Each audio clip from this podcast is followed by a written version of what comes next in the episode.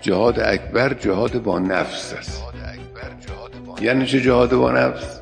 یعنی مبارزه با احساسات درونی. احساسات درونی. یه چیزی رو انسان در درون خود یک احساسی داره یک میلی داره یه توجهی داره با این مبارزه کنه. و وقتی که مقتضی مبارزه است. از این جهت هم نگاه کنیم باز می‌بینیم پدران شهدا مادران شهدا همسران شهدا در درجه اول جهاد اکبرن. چرا؟ چون بر احساسات خودشون فائق آمدن جوان اصرار داره بره به میدان جنگ.